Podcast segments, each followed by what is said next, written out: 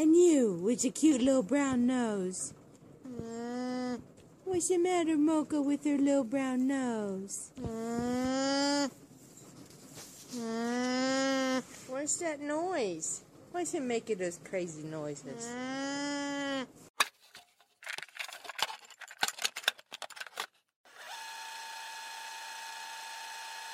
Вы слушаете Альпака подкаст. Что, начинаем?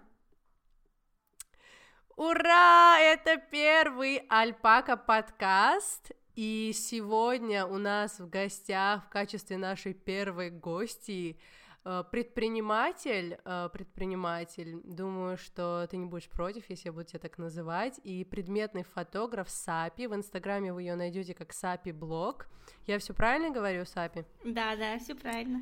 Да, и помимо... Вообще, почему я не могу, э, не знала, как тебя назвать, но подумала, наверное, предприниматель будет самое подходящее слово, потому что у тебя было столько проектов, э, от некоторых ты уже отказалась, некоторые у тебя до сих пор есть, и э, они у тебя никак, эти проекты между собой не связаны. Mm-hmm, и поэтому, да, да, да, и поэтому я подумала просто предприниматель. И на данный момент э, ты сама осуществляешь деятельность в качестве предметного фотографа, mm-hmm. Плюс ты основала и курируешь свою собственную фотошколу. Да. У тебя есть проект um, Stick Me Please, который теперь стал просто Stick Me, правильно? Uh, stick Please, да. Stick Please. И у тебя еще был uh, книжный домик, uh, который не просто книжный домик, а реально двухэтажный большой книжный домик. И Э, при всем при этом ты эм, была, сейчас уже нет, но была такой среднестатистической э, девочкой из Махачкалы в том плане, что не то, что ты была обычная, а ты была не из богатой семьи. Да-да-да. То есть у тебя не было супер большого финансового ресурса, у тебя не Абсолютно. было каких-то yes, и у тебя не было каких-то супер связей, то есть ты с минимумом ресурсов все это сделала. Я все правильно же говорю? Да, и я не могу перестать улыбаться. И знаешь, чего я хотела начать? Я не хочу говорить про корону, но так как это уже, ну это действительно единственный, наверное, инфоповод, который сейчас существует, вот корона и Регина Тодоренко. Да, и да. мы из-за того, что сейчас как бы все изолированы в квартирах, так, ну я как бы в Китае, здесь немножко еще полегче с этим, но особенно вот э, та изоляция, которая сейчас имеет место быть практически во всех субъектах России, и mm-hmm. Махачкала не исключение, я вот что хотела сказать.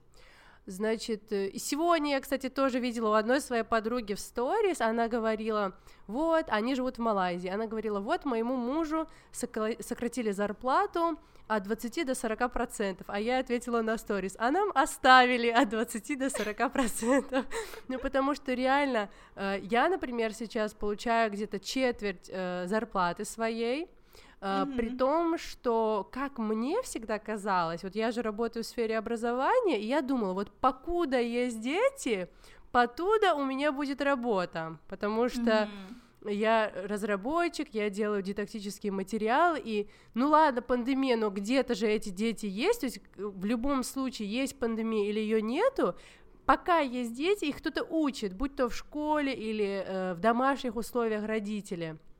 И ну, поэтому да, я поняла, что я ошибаюсь.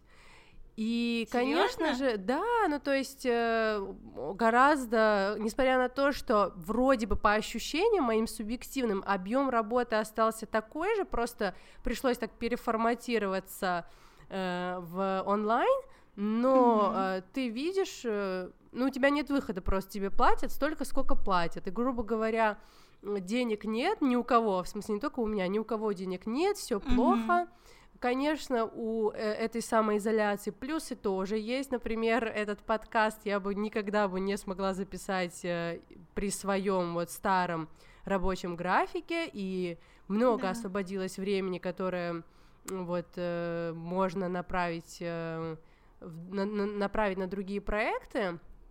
Но все-таки минусов больше. И у меня такой вопрос, к чему я подводила. Почему ты работаешь? Я каждый раз открываю Инстаграм, и я вижу, что ты что-то снимаешь дома. И насколько я понимаю, твои клиенты просто отправляют тебе эти продукты домой. Да. И у тебя там, ты сейчас сама это скажешь, я не знаю, как это называется, лайтбоксы, шоу, мишурки, не знаю, как это называется, но моему, во всяком случае, ну, непрофессиональному такому обывательскому глазу кажется, что те фотографии, что ты делаешь дома, ну, ничем mm-hmm. не отличаются от тех фотографий, что ты делала в студии. Вот почему ты работаешь? А, на самом деле, это был самый большой мой страх, что закроют студию, потому что там неимоверное количество реквизита, и я думала, что мне, что я буду делать, как я буду, э, во-первых, жить, ну, финансовая составляющая меня волновала, и, во-вторых, меня волновало, что я буду делать, потому что я уже вообще не смыслю себя без того, что я делаю что-то руками, делаю фотографии хотя бы просто для себя. Uh-huh. Вот. И да, момент X настал. Сначала все было на лайте, нам разрешали заходить так по-тихому работать, что я и делала, в принципе. А, при первой неделе самоизоляции очень сильно просела работа, вообще не было никаких заказов, а, и настроения О, были такие испугалась? упаднические. Да, я сама очень испугалась, и я сама в такую панику вошла, то есть все, мы все умрем. Я сегодня писала, кстати, пост. Да, что у меня несколько стадий было. Первое, мы все умрем, потом все хорошо, потом мы все опять умрем. Вот, сейчас все что-то между, в общем. Да, я а, читала а, твой и... Да, Такая синусоида думала, у тебя что... вверх, вниз, вверх, вниз. Да, да, абсолютно. Я думала, что ну так и будет. Все, все так и останется. А потом, э, конечно, ну, я всегда об этом говорю, что мое самое лучшее оружие из всех бед это мои мольбы Всевышнему. Вот, и после очередной случилось так, что поплыли заказы. Так, знаешь, горшочек Прорвало. не вари. Такое, такое ощущение было на самом деле. Вот, и потом закрыли студию, и у меня опять такой диссонанс, что делать?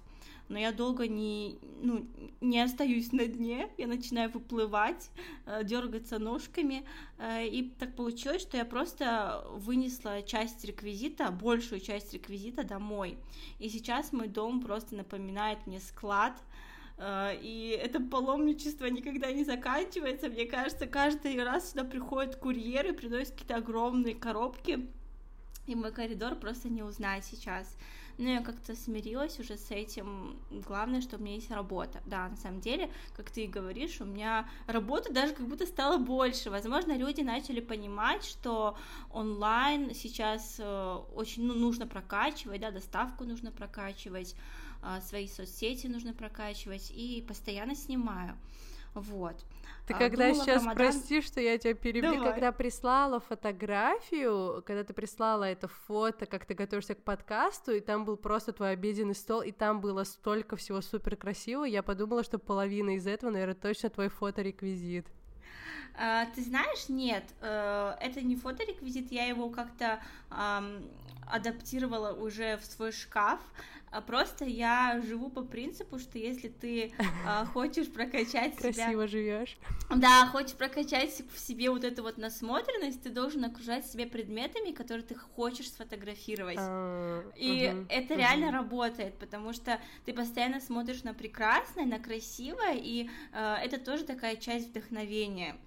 Вот, поэтому, когда мне говорят, да. ой, вы, наверное, там пьете, едите из своих реквизитных тарелок, на самом деле нет, я просто покупаю себе красивые тарелки и чашки.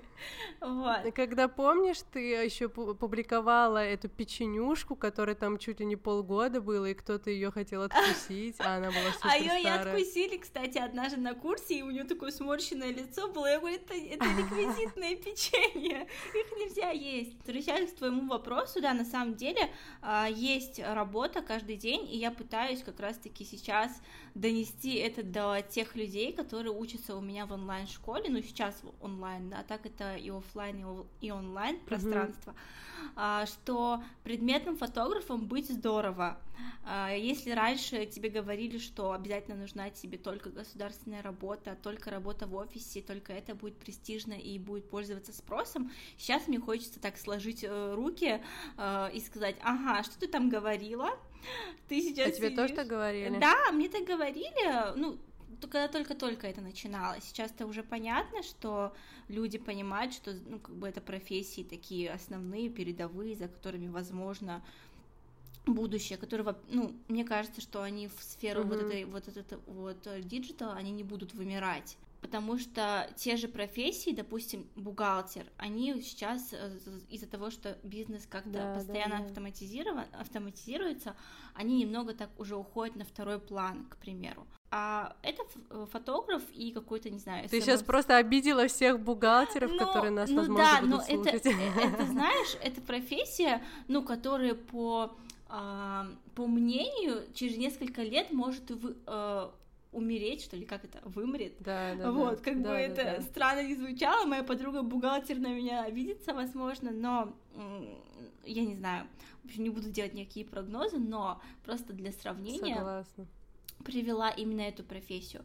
Э, и поэтому я как-то уже призываю всех своих начинающих вот этих вот э, фотографов, которые учатся в, в школе сейчас, работать над тем, что становиться более такими продвинутыми, что им прокачивать свои какие-то навыки, потому что вы можете работать, не выходя из дома. То есть вы сидите у себя в, одной, в однокомнатной квартире и делаете контент для соцсетей, для какого-то бренда, и он платит вам за это деньги. А, это, не ли, это ли не работа мечты? Вот. Поэтому Поэтому стоит задуматься. То есть ты хочешь сказать, что вот пока продукт какой-то существует, и существует его продажа, а, ну, значит, всегда, потому uh-huh. что продажа есть всегда, э, возможно, будет, будут меняться продукты сами, потому что сегодня востребованы одни продукты, завтра другие, но всегда какой-то продукт э, будут продавать. Да. И пока его будут продавать, кто-то захочет его сфоткать. Да, абсолютно. Ну, как, как показали вот эти вот э, форс-мажорные обстоятельства сейчас, то да, все, все же люди перешли в онлайн, продают онлайн, делают какие-то uh-huh, доставки, uh-huh. а для доставок, для всего прочего нужны что? Нужны фотографии, нужен контент, без этого да, ты не сможешь да. ничего делать. Поэтому... То есть у тебя наоборот... Ага. Это ситуация... Ты можешь, ты можешь сказать, что у тебя улучшилась ситуация а, или наоборот? Да, я предполагала, что вот в самом начале вот этой вот самоизоляции я предполагала, что все пойдет на спад и э, денег совсем не будет, да, мы все умрем от голода, но э, примечательно, что этот месяц, получается, апрель, он превысил по доходам даже предыдущий месяц, oh, когда все было, да, ну, нормально, стабильно и так далее. Вау. Вот, я тоже этому очень удивилась. Э, не знаю, Такая будет ли таким сейчас, же мне кажется, май, будет но я всех. надеюсь. Иншалла. Да. Вау. Это просто вау, реально. Слушай, тогда знаешь еще какой вопрос? Эм, раз, я думаю, сейчас все заинтересуются в этой предметной съемке, и ты можешь рассказать, как, из чего ты начинала, чтобы, может быть, наши слушательницы захотят тоже заняться этим дел- делом, потому что как я понимаю, вот, ну, большинство, скорее всего, наших слушательниц, они будут мусульманки. Mm-hmm. И когда дело касается какого-то заработка, первое, что их интересует, это халяльный ли этот заработок. Mm-hmm. И насколько я понимаю, и как бы как я вижу по твоему инстаграму, что ты фотографируешь, ну, получается, только предметы, как бы не живые. Получается, ты uh-huh. не фотографируешь живых существ, то есть то, что ты делаешь, оно халяльное. То есть ты uh-huh. можешь сама как бы э, делать э, такой цензор, какие продукты ты фоткаешь, какие не фоткаешь. Понятное дело, если там тебе сигаретная компания напишет, ты не будешь их фотографировать. Да-да-да. То есть можно делать предметную съемку и полностью заработок твой будет халяльным. Правильно да, абсолютно. я понимаю? А, не стоит забывать, а, как я всегда говорю и напоминаю всячески себе, а, кто нам дает это пропитание и вообще за счет чего мы живем, да, для чего мы живем. Не стоит ставить какие-то денежные вопросы выше твоих религиозных каких-то норм.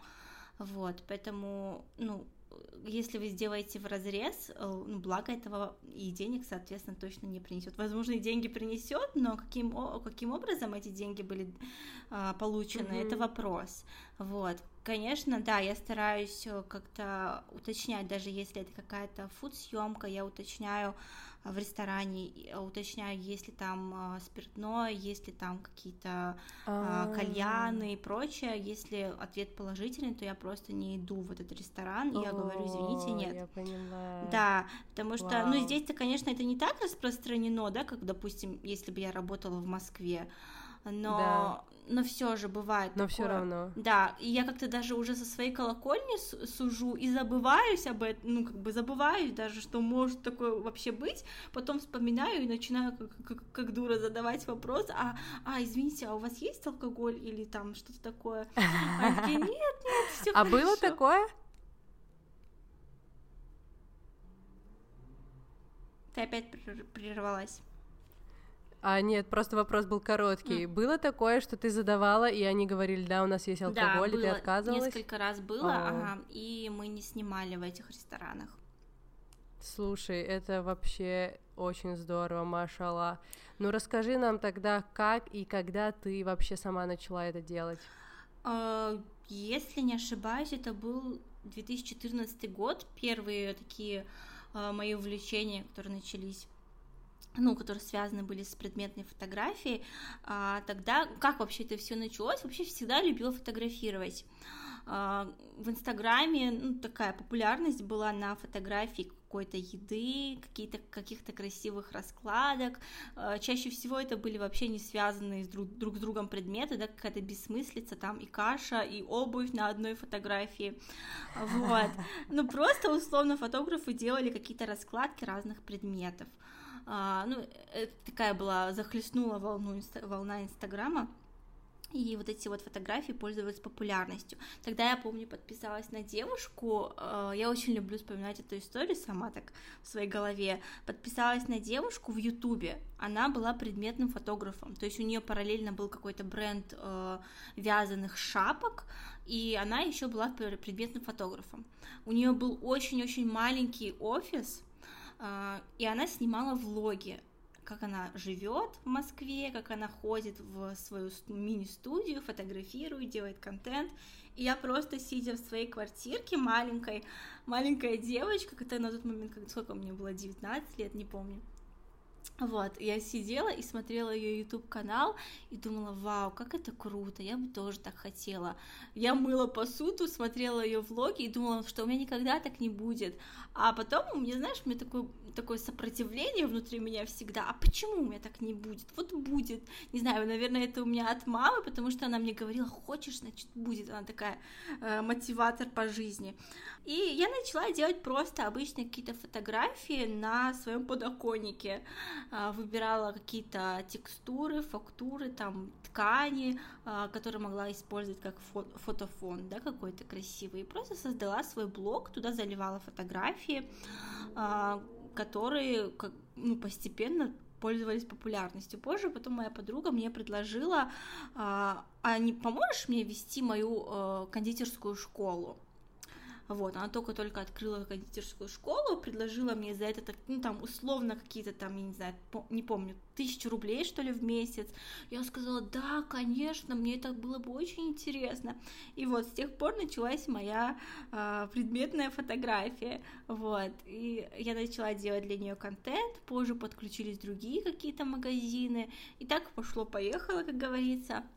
И, но это было больше, знаешь, э, какая-то сфера контент-менеджмента, э, потому mm-hmm. что я делала не только фотографии, я и писала для них тексты, ну, развивала да, их да. Инстаграм. Ну, то есть полное ведение mm-hmm. Инстаграма, да. Да, вот. И после этого, тогда еще не, не было такой популярности на, ну, в сфере SMM, вообще не было такого понятия, как SMM щик. Я просто говорила, я веду Инстаграм, пожалуйста, если вам Да, нужно. а помнишь потом, какой был бум там да. в году, наверное, 2017-18, да, просто да. в Махачкале все были SMM щиками. Да, и сейчас продолжают ими быть, но тогда это вот просто человек, который ведет Инстаграм за тебя, это был человек на вес золота, пожалуйста, веди мне. Я помню, что у меня достигало там 10-12 проектов за, ну, разом я, я могла вести и просто разрывалась. Вот. И после я поняла, что меня именно не вот, не вот это вот э, э интересует, а больше интересует э, фотография в целом. И да, вот если, да, если э, как-то э, вычленить этот момент из всей этой, всей, всего этого пути, да, то фотографией начала заниматься где-то два года назад, ну так, более углубленно. А я вот хочу тебе еще тут кое-что напомнить, Давай. как твой зритель. Ведь у тебя еще параллельно был уже свой книжный. Да. И ты ведь и для книжного делала очень красивые фотографии. Да. У тебя же был очень такой пестрый, и, кстати, желтоватым оттенком по аккаунт. Нему это был мой такой кейс, как говорится в мире SMM. Э, это был мой самый любимый кейс и самый красивый, как мне казалось. А, как что... портфолио, да, типа, это да, мой ты портфолио, его использовала? и м. э, я говорила, что вот мой магазин, вот я его веду вот так, а есть еще вот такой проект. Ну, то есть это был такой примечательный э, mm-hmm. профиль, да, и помню на тот момент, как ты говоришь, когда была, ну, рас, э, прокачивалась вот эта вот сфера SMM, разные SMM -гуру на своих курсах показывали именно мой профиль как пример. О. И иногда я, я ну, думала, почему так много людей разом подписываются. Потом начинали мне приходить, э, приходить смс, что они узнали о моем э, книжном из какого-то вот курса, ну, махачкалинского курса, но все же. Я такая думала, да, о, да, да. ничего себе. Вот. Клево. Поэтому, да, это, это все было параллельно. Ну, то есть э, я я не, не скажу, что я такой человек, который занимается чем-то одним да, э, ну, угу. основным делом э, тогда был книжный магазин. Да, а... мы поняли. Книжный магазин, а это было как ну, больше хобби и увлечение.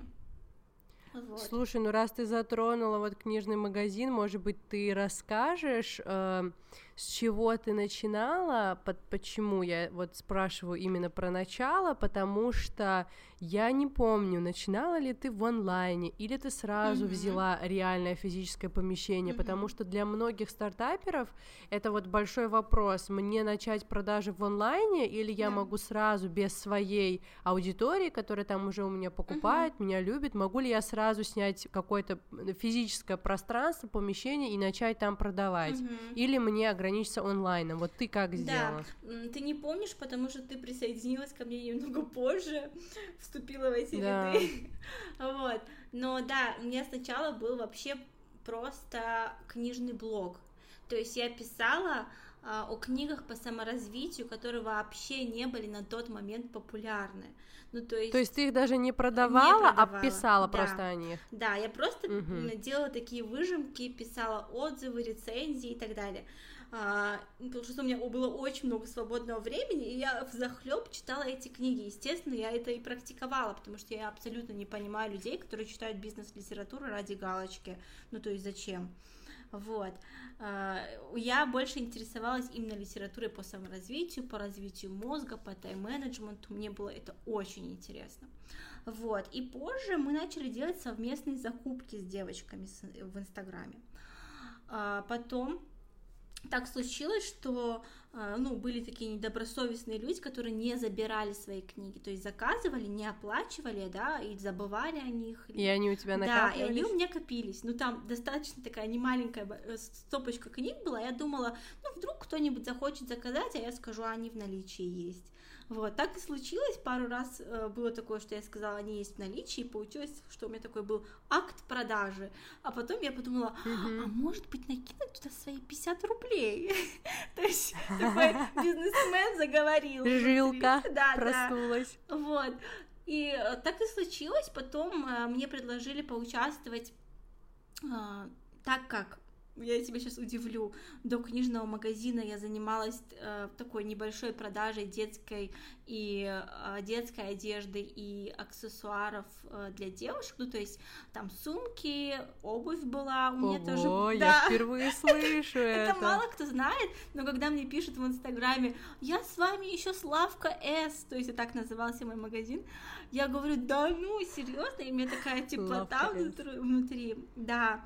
Э, Получается, что и мне написали, что хочешь со своей лавкой поучаствовать в ярмарке. Я говорю, слушай, нет, ярмарки уже сколько времени э, не существует, э, даже остатков, ну, как бы не оста- остатков не осталось, извиняюсь за тавтологию, но а, я говорю, слушай, а у меня есть вот книги, давай я с ними поучаствую. Вот, и мне сказали, ну давай, приходи, без разницы, лишь бы ты пришла. Тогда, по- по, по-моему, ярмарки э, не были популярны, это, было это был такой первый опыт. Вот, и я дозаказала немного книг и пошла на эту ярмарку, и просто нашла три дня. Я за полтора дня продала все 60, по-моему, на тот момент это было книг, которые у меня было. То есть все книги, которые у меня были, я продала. И я думала... Со своими 50 рублями на каждой. Нет, тогда я уж побольше накинула. И я продала эти все книги, и ко мне подходили люди и говорили, а можно визитку вашего магазина? И я не знала, что делать, я просто на клочке бумаги... Лавка С. Нет, я на клочке бумаги писала свой ник, ну, обычный, э, который, на котором я продавала, ой, писала рецензии Мгм. на книги. Я писала там, вот мой блог, у меня еще нет магазина. А что за ник был? А, Просто сапи, что-то, ну, я даже не помню, какой-то набор слов и букв. И а, так и получилось, что у меня уже не было на следующие дни книг, я просто сидела и смотрела, как другие продают, а, рассказывала, что да, вот у меня, возможно, будет книжный магазин. Так он и родился, мы сделали а, конкурс на название, мне помогли с названием, скрипториум, это место, где хранятся рукописи. И я начала работу в онлайне. Я очень много работы провела именно в онлайн, я постоянно делала какой-то контент, я не просто а, вела страницу магазина, я хотела ее превратить в такой блог-магазин. И я думаю, что это Мгм. было ключевым таким моментом, почему он И у пользовался тебя получилось. да, популярностью. И я дол- долгий период, я где-то год или полтора вела его только в, он- в онлайне. А, И мне кажется, что большой ошибкой является, э, является то, что многие начинают свой бизнес и сразу открываются в оффлайне. То есть их пока никто не знает, а, доверия Нету своей такового- аудитории, которая Да, уже доверия любит как их. такового нет, и э, они открываются и ждут людей. А мне кажется, что нужно немножко подсобрать свою аудиторию, как э, хэштег «Мои люди всегда со мной», да, вот, и они на самом деле, когда было открытие, а это было, по-моему, если не ошибаюсь, 1 июля, а, было открытие, и пришло столько много людей, все мои друзья, знакомые, а, моя аудитория, которая на меня подписана, и просто смели весь магазин. Я не преувеличиваю, у нас на следующий день не было, не было что продавать. То есть, к нам на следующий день магазина, ну, э, как магазин начал работать, приходили люди и говорили, ой, у вас так мало вещей. Я говорю, вы не поверите, но вчера все раскупили. И мы просто вот так сидели с продавщицей и думали, ничего себе, такое тоже бывает. Ну, как мне казал- казалось, это был успех. Я помню, что даже такой большой магазин, как Арбат, э, в этот день, э, ну, тогда был только он, только этот магазин книжный, и то так много литературы именно вот такой вот тематики по саморазвитию, и издательства «Миф» там не было, то есть они об этом даже сами говорили, и представители этого магазина пришли ко мне на открытие и, и Оу. поздравляли меня с этим, да, и я такая думаю, блин, ну это круто, вот, и так и началась э, Уточняющий вопрос хочу тебе задать. Был Получается, ты там, этаж. э, у тебя там были только книжки по саморазвитию, правильно? То есть у тебя там не было художественной литературы и так далее.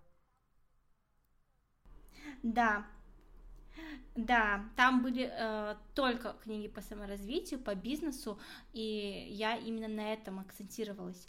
А, то есть я не хотела продавать художественную литературу, а, ну, по нескольким причинам, там были несколько критериев, потому что я не могла перечитывать все и знать все о каждой mm-hmm. книге, и я не хотела, чтобы там что-то было в разрез с, с религией, возможно, вот, поэтому я приняла такое решение, что, ну, я буду лучше, да. ну, не буду, в общем, продавать их, чем э, возьму на себя такую ответственность.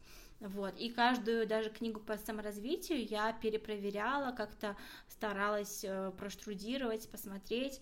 И были такие книги, допустим, где э, главным, э, ну, таким основоположником был какой-нибудь буддист, и он все равно продвигал вот эти свои, ну, какие-то религиозные как доктрины, принципы. да, принципы, и я не продавала. Ну, то есть даже если мы их э, заказали, и я увидела, что там есть что-то такое, что идет в разрез с моей религией и может пошатнуть религию э, другого человека, да, возможно, только-только пришедшего, вот, я ее не продавала, несмотря на то, что Это они очень заказаны. Да, и они там лежали, и до сих пор лежат стопочкой, я не знаю, что с ними делать, просто лежат и мозолят мне глаза.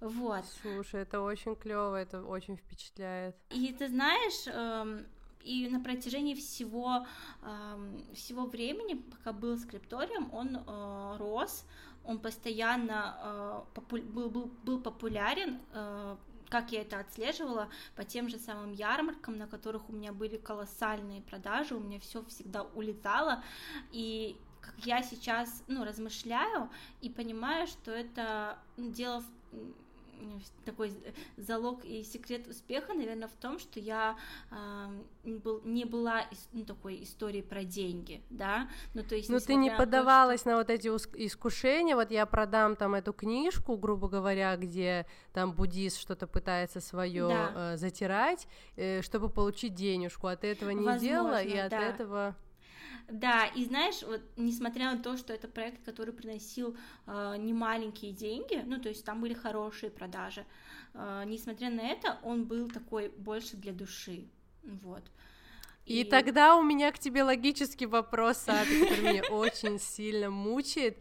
Как ты решилась, вот после всего этого, что ты сейчас рассказала, и столько каких-то, э, помимо того, что ну просто это был успешный бизнес, и он тебе ага. приносил, как я понимаю, это был основной твой э, заработок, да. основной твой доход, но он же еще был соткан просто из миллиарда каких-то нитей любви, сентиментальности, даже когда там, помнишь, была эта ярмарка летняя без, да. ну, то есть без крыши, и пошел дождь ночью, и твои книги были на улице, и мы поехали их забирать, чтобы книги не намокли. Ну, и я понимаю, что у тебя миллиард, наверное, этих историй, которые связаны с твоим да, книжным домиком. Деле.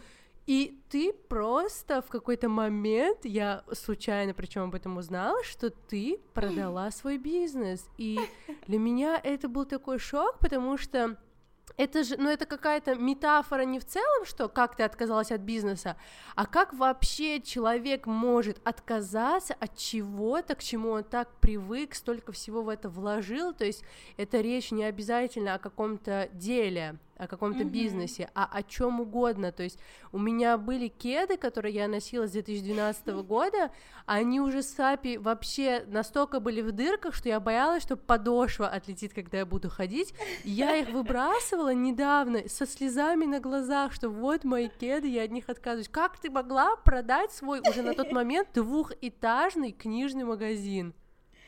На самом деле, я сейчас расскажу вообще, э, я сейчас такое отступление возьму, а, как вообще родилась э, идея с фотокурсом?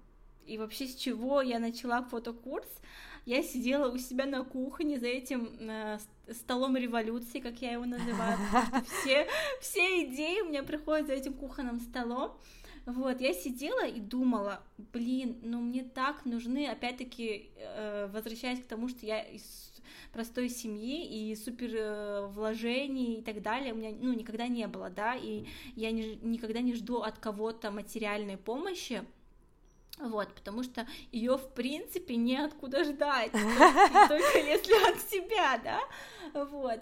И я сижу за этим кухонным столом, и я думаю, А, а так как я всегда акцентирую внимание свое в своих проектах на каких-то минусах, ну то, чтобы, чтобы их улучшить, да, я не перфекционист ни в, ко... не перфекционист ни в коем случае, но в то же время я думаю, так, у меня есть вот этот минус, что я могу с ним сделать и так далее.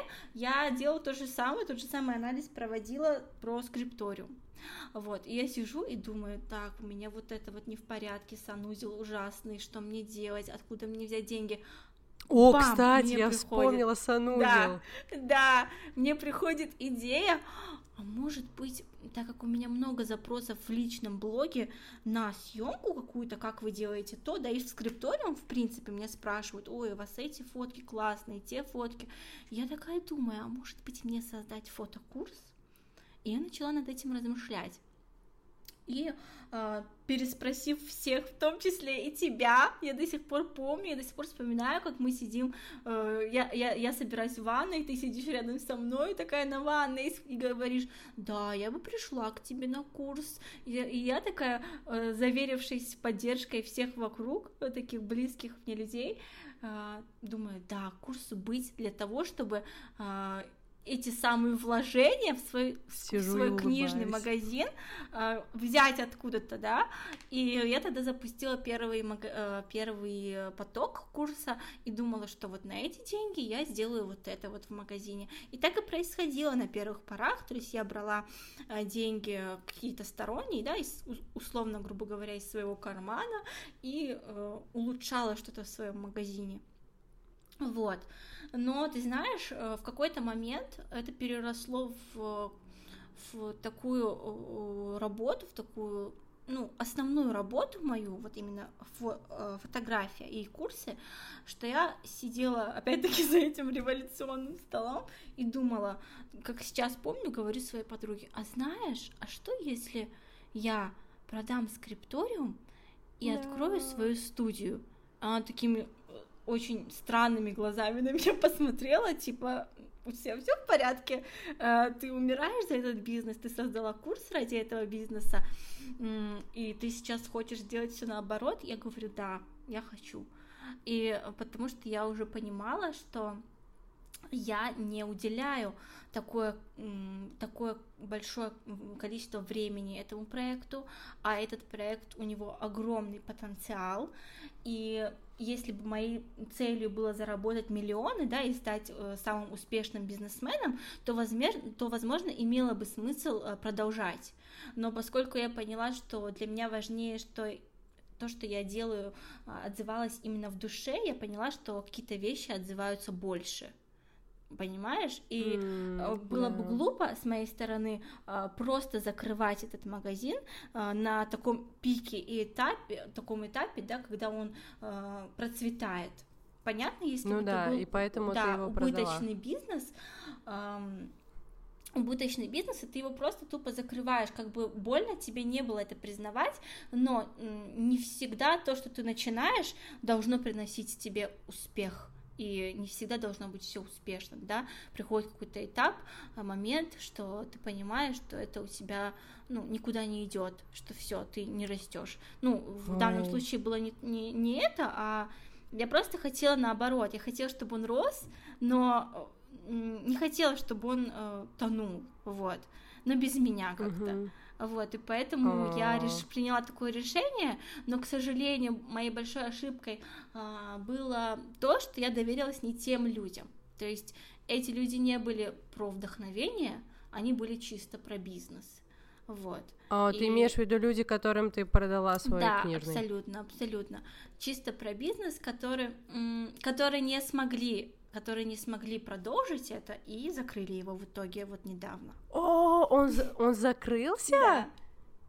Я не знала. Это просто целая для меня сейчас эра завершилась. Для меня тоже завершилась. И, и э, так как это, это помещение находится с домом, рядом с домом моей мамы, я всячески вот так вот прохожу мимо и думаю, блин, так жалко но я жалею именно о том, что он закрылся и что это не, ну, не продолжается так, как должно было продолжаться, потому что э, обещания были совершенно другие, понимаешь? А потом, когда человек понял, что для того, чтобы он развивался, нужно прилагать какие-то усилия, он сдался. Вот, поэтому так и случилось. Вот.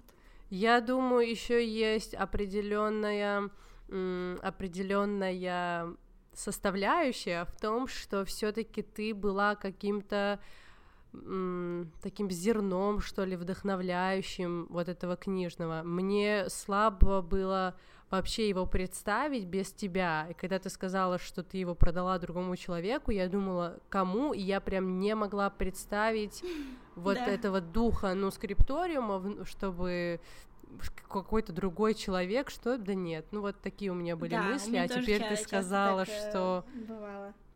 Гештальт закрылся, короче. Да, да, да. Вот у меня, оп, сейчас все завершилось. Это грустная история. Ты можешь что-то вот э, ну, возможно, посоветовать было бы не совсем правильной формулировкой, но вот что-то можешь сказать людям, которые, возможно, сейчас на таком же этапе, когда они очень долго мучительно во что-то вкладывали силы, время и деньги, mm-hmm. и они боятся от чего-то отказаться, от чего-то, над чем долго работали. Вот что им делать? Как им понять, что надо отпустить? Ага. Ну, во-первых, э, сказать, хочу сказать, что провал это не всегда плохо. Ну, то есть, опять-таки, кто гарантирует тебе стопроцентный успех когда ты начинаешь какой-то проект, никто не гарантирует тебе, что он сто процентов выстрелит, и всегда задаваться моим любимым, просто любимым вопросом, а, это сто процентов да, если у тебя есть э, такая доля сомнений, то значит это сто процентов нет. Ну, я решаю oh. вопросы только вот этим вот, вот этим предложением. То есть я начинаю такой анализ в своей голове. Э, это сто процентов да, Сапи, скажи. Если я такая, ну, нет, ну все, значит, сто процентов нет. У меня такой, а, как сказал, как отрезал, и все, у меня реально Ой, отрезает. Нет. И у меня было уже несколько, не знаю, этапов в моей жизни, когда этот, это правило действовало на, ну, как, как нельзя кстати. Вот, поэтому, наверное, так. Если сейчас твоя база находится не в книжном скрипториум, то где ты располагаешься физически? То есть, насколько я знаю, у тебя была одна фотостудия, и ты mm-hmm. опять-таки решилась от нее отказаться и перешла во вторую фотостудию, правильно? Да. И вот расскажи вот эту историю перехода из одной фотостудии в другую, и что вообще сейчас представляет из себя твоя студия? Э, когда я закрыла скрип, ну не закрыла, а передала, так скажем, другие руки скрипториум, э, у меня стал вопрос, куда мне идти, да, и я начала искать э, помещения, ну, так как они были жутко дорогие, в Махачкале с этим беда, они были жутко дорогие, условно, не знаю, там 60 тысяч в месяц и так далее. Я понимала адекватно, что у меня нет таких денег, и я не смогу платить так много, потому что курсы тогда были, ну, только-только начинались, э, нам набирали такую свою популярность, так скажем. Вот, по-моему, тогда был где-то пятый поток на тот, на тот, период, на тот период, сейчас их 32. Вот. О, это очень много. Я сама иногда не верю, вот, и тогда мне знакомая предложила снимать с ними э, вместе студию, то есть это было такое творческое объединение э, дизайнеров интерьера, и декораторов. У них было очень красивое помещение, прям суперское. А, и мне предложили место, где а, такой балкончик на четвертом этаже, и там а, окна панорамные, то есть все такое застекленное. О, это вообще для тебя. Оно было очень красивое, очень светлое, солнечное. Я когда увидела, я говорю, конечно, конечно. И так как там было несколько человек в одной студии, сумма была не такая большая. И на тот момент меня это вообще ну, очень устроило.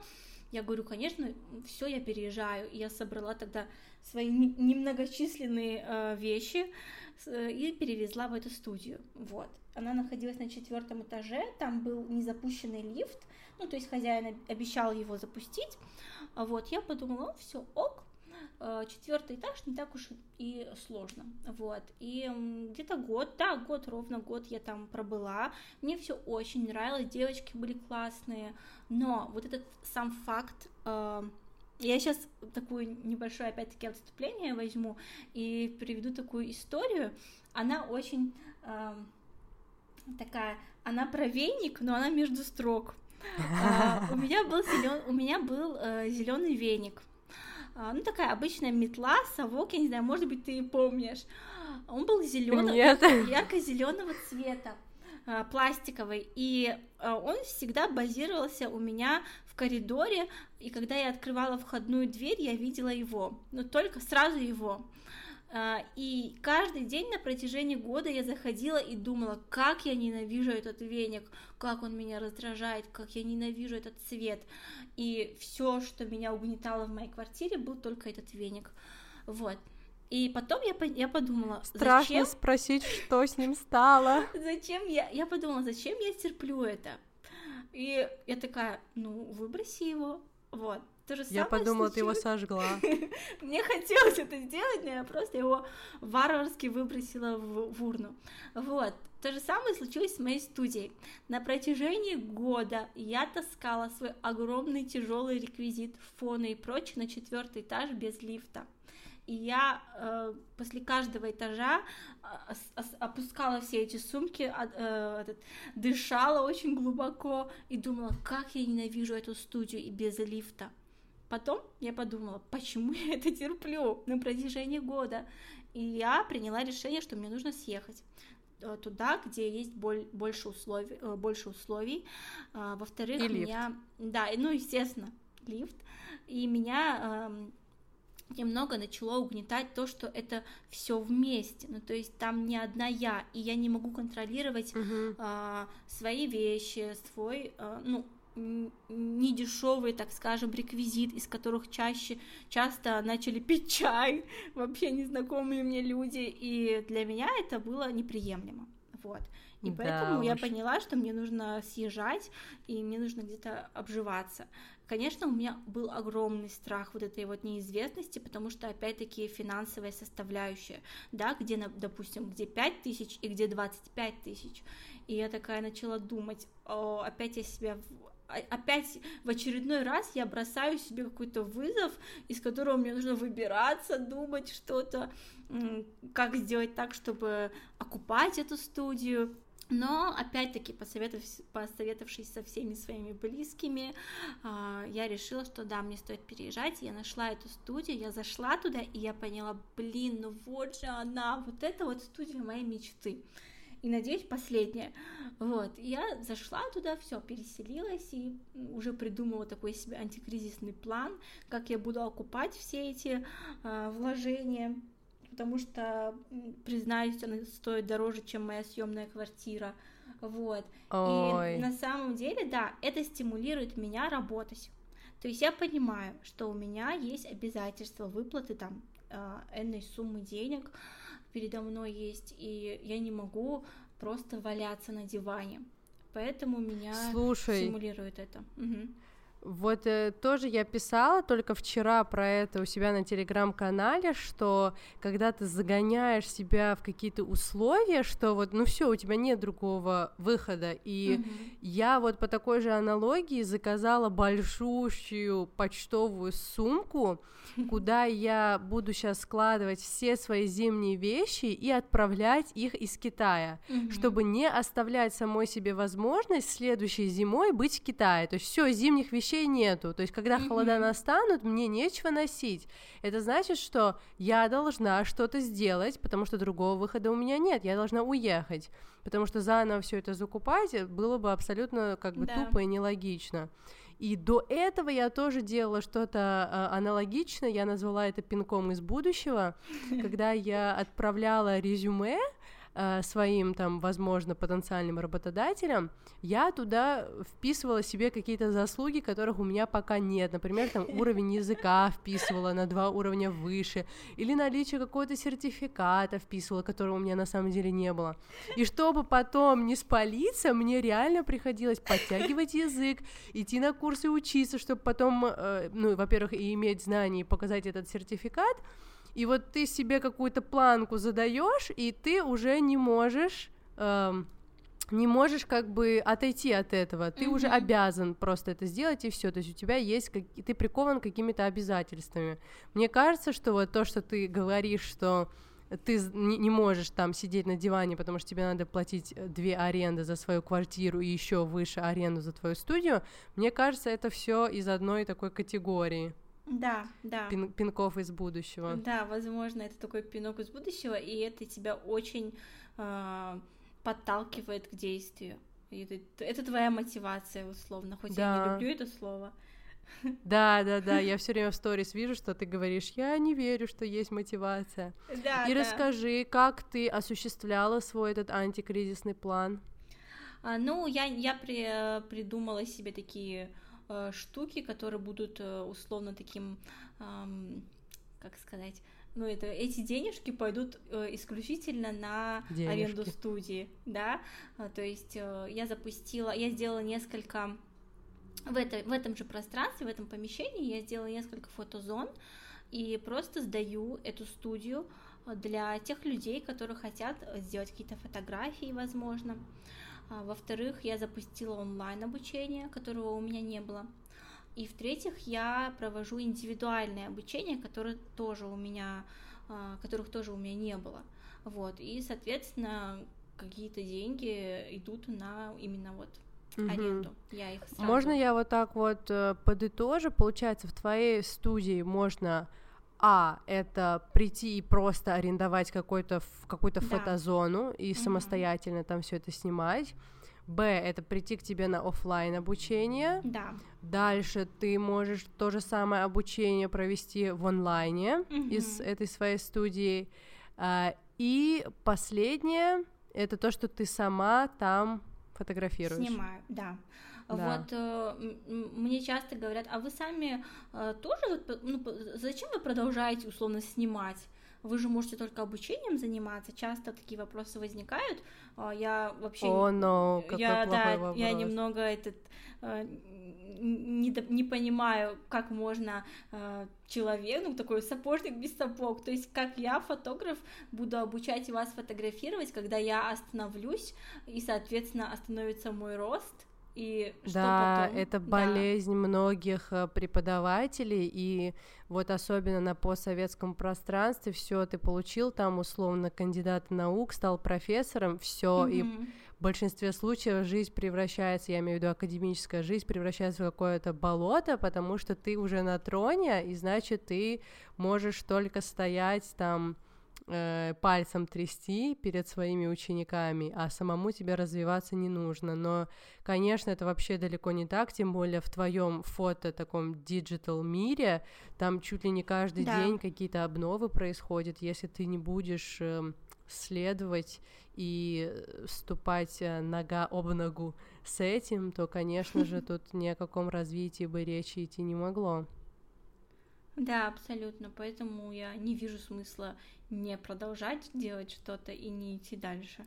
А расскажи вот. про фотошколу, что ты именно там преподаешь? Это какой-то один курс, или у тебя есть много разных курсов, и угу. про индивидуальное обучение? Вообще, кто может да. тебе прийти, кому это может быть полезно? А вообще, опять-таки, это все, ну, фотошкола вытекла из э, аренды студии. Ну, то есть я поняла, что у меня есть пространство, что мне мешает э, пригласить людей, превратить эти, ну, во-первых, да, во-вторых, превратить эту э, это пространство в школу. Ничего мне не мешает.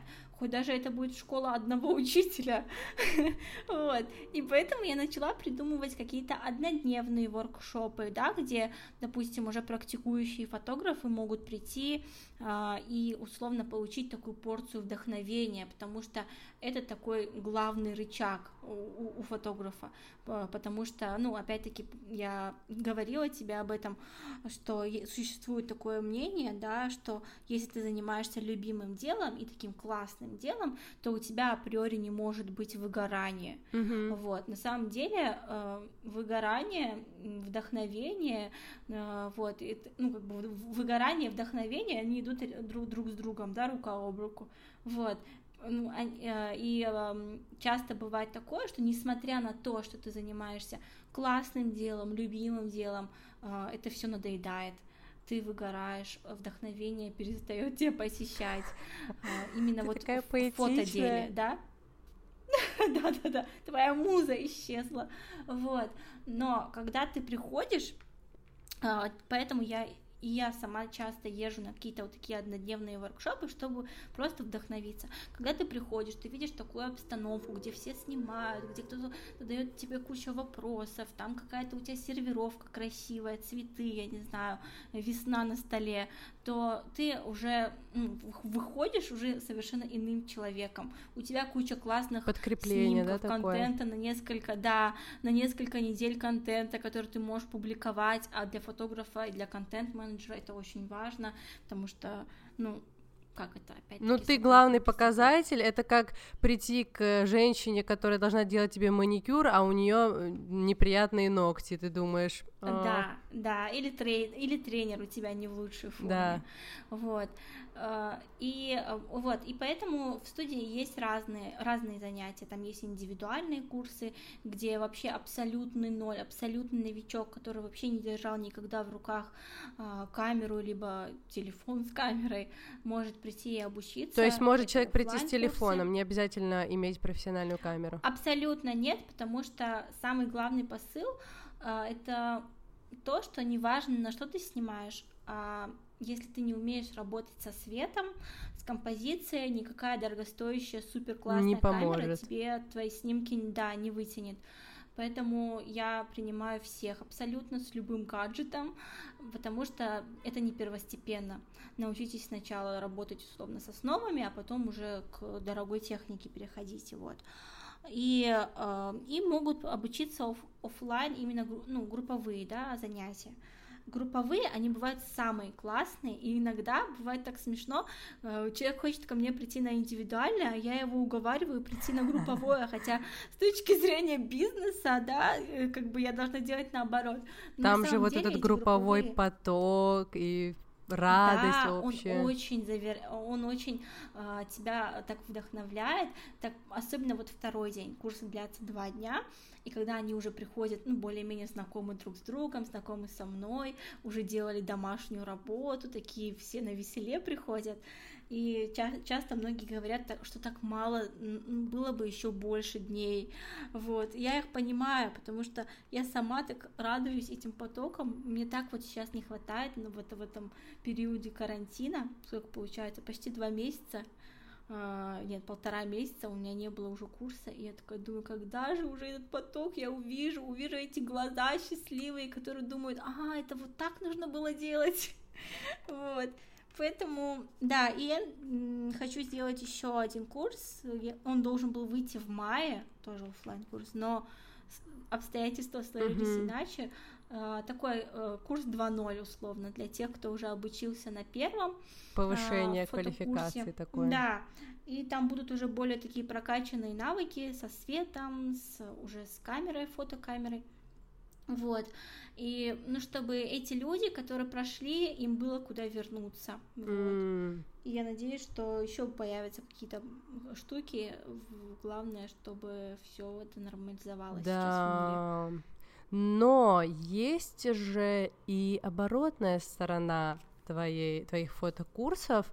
Uh, да, все клево, все прикольно, но, например, я часто вижу у тебя в сторис, когда ты делаешь uh, опрос-ответ, и там бывает, я не могу сказать, что ты там со злостью отвечаешь, но с такой маленькой долей раздражения, когда люди пишут, а почему курс дорогой, а почему не бесплатно, а mm-hmm. почему там онлайн-курс не бесплатно.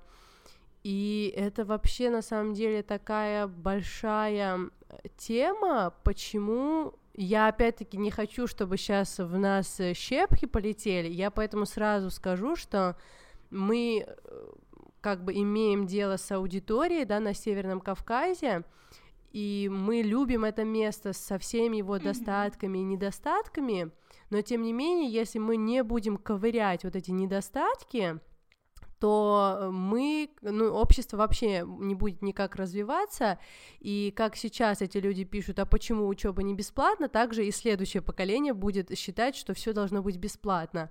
Но действительно, есть же, э, конечно, есть исключения, конечно, но есть же вот такой массовый э, стереотип э, в, в усредненном значении, что люди в Дагестане или в Чечне, кстати, вот меня часто критикуют, что э, я все время что-то плохое пишу себя в Инстаграме про Чечню, хотя это абсолютно не так. Я очень люблю это место, э, и я желаю, наоборот, только развития всего самого лучшего ему. Но вот в таком усредненном значении, почему у нас не уважают чужое время и чужое деньги. Вот именно чужое, свое время и свои деньги они уважают. я вот даже вижу, когда я думала, что люди со мной торгуются, что они тоже вот вчера переписывались там чуть ли не шантаж, какие-то манипуляции делают, и это настолько отвратительно, почему вот такое отношение к чужому труду, к чужим деньгам, почему это постоянное обесценивание и даже вот э, людям, которые не имеют отношения к Кавказу, это вообще бывает супер непонятно. Вот у меня есть подруга, она Э, родилась и выросла на Цветном бульваре, mm-hmm. и она никакого действительно отношения к Кавказу не имеет. И почему я говорю про Цветной бульвар, это вообще не подразумевает ее какое-то какое-то финансовое uh-huh. ее благосостояние, абсолютно нет. То есть люди, которые живут в центре Москвы, и вообще центр Москвы это чаще всего не какие-то модные экспансивные здания, а наоборот, возможно, эм, коммуналки, то есть не просто дома коммунального типа, а реальные коммуналки, где люди, не связанные как бы родственными узами, живут в одном пространстве. И, но просто вот эти люди из некоторых таких э, московских районов и в других городах тоже э, прослеживается такая тема, что опять-таки в усредненном значении у них бывают какие-то особенности. Mm-hmm. И вот э, люди вот из ее района, которые там давно живут, а не те, кто там, я не знаю, два года назад устроились в торговый центр цветной работать, а вот кто действительно там вот долго живет с семьями, они какие-то особенные, не то, что они какие-то интеллигентные или интеллектуальные, но вот просто вот какие-то они другие. И она родилась и выросла, значит, на Цветном бульваре, и она несколько лет пыталась самостоятельно поступить в очень хороший вуз. В итоге она поступила. Ну, то есть, получается, человек там, грубо говоря, за хлебом выходил и видел Кремль. Mm-hmm. И потом, вот после того, как э, на первом курсе она приняла ислам и э, через год почти она, наверное, может, чуть больше, не помню точно, вышла замуж и переехала жить в Нальчик. И ей очень искренне нравится в Нальчике, у нее даже статус в Инстаграме стоит, что ваша Москва по сравнению с нашим аулом. То есть ей действительно там нравится, но первое время Саби, она была в таком шоке, она мне просто многоминутные аудио записывала, почему, например, у них назначена с кем-то встреча, и этот человек на полчаса опаздывает. То есть для нее это была просто дикость. Дикость это была для нее реально какая-то, как будто бы она попала в какой-то инопланетный мир. И она недоумевала, почему Мало того, что опаздывают на какую-то встречу, люди, которые могли назначить с ней процедуру, mm-hmm. то есть она какие-то там э, услуги э, предоставляла, назовем их медицинскими, и вот э, она должна была выехать, то есть это не к ней домой приходили, она тоже едет, соответственно, к себе на работу по записи этого человека, и люди просто испаряются, и она была в шоке, какое неуважение. Yeah вообще ко мне как личности, как специалисту, к моему времени, э, к моим деньгам, к моим силам. Она не понимала и все время говорила, Марико, почему на Кавказе так, почему на Кавказе так? Я понимаю, что а ведь я сама тоже так делаю, хотя я вообще из Грузии, но у нас тоже, э, опять-таки, может быть, и в Нальчике наверняка очень много людей, и в Грузии, э, и в Тбилиси очень много людей, которых вовремя э, приходят всегда и везде. Но мы говорим об усредненном значении. Я, например, тоже очень часто если, конечно, речь не идет о каком-то официальном мероприятии или о какой-то очень серьезной встрече, я тоже могу опоздать. И я очень лояльно отношусь, когда человек опаздывает, если это, опять-таки, повторюсь, не какое-то важное событие. То есть, если там моя подружка опоздает хоть на час, мне абсолютно не сложно ее ждать. Я не вижу в этом вообще ничего такого. Но, тем не менее, там чужой труд я уважаю, чужие деньги я уважаю, и я не понимаю, вот вроде бы я общаюсь с людьми, вот вроде бы все нормальные, но почему тогда вот в этом инстаграме собираются люди, которые постоянно говорят, почему не бесплатно или почему не делаете скидку? И я, например, знаю тебя, я знаю, сколько ты я даже не говорю про силы и время, сколько ты реально денег, рубликов вложила mm-hmm. в свое образование. И я просила тоже тебя э, прислать мне список э, людей, у которых ты обучалась, я всех их просмотрела, то есть это не последние э, люди в сфере э, фуд-фотографии и предметной фотографии, и почему ты, человек, который столько денег потратил mm-hmm. на свое обучение, почему ты должна кого-то учить бесплатно? Вот что ты вообще думаешь на этот счет? Да, во-первых, у меня, э, я не знаю, можно ли назвать это отношение негативным, но какой-то какая-то нотка негатива есть, когда э, мне начи... ну, когда мой труд э, пытаются обесценить обесценить. Да, я это очень не люблю, очень не люблю, и, возможно, я могу ответить даже резко. И я помню, я несколько раз делала пост, который был самым популярным, не знаю, в моем инстаграм, который кучу репостов сделали, опять-таки, э, фрилансеры, э, про скидки, про то, почему я не даю их.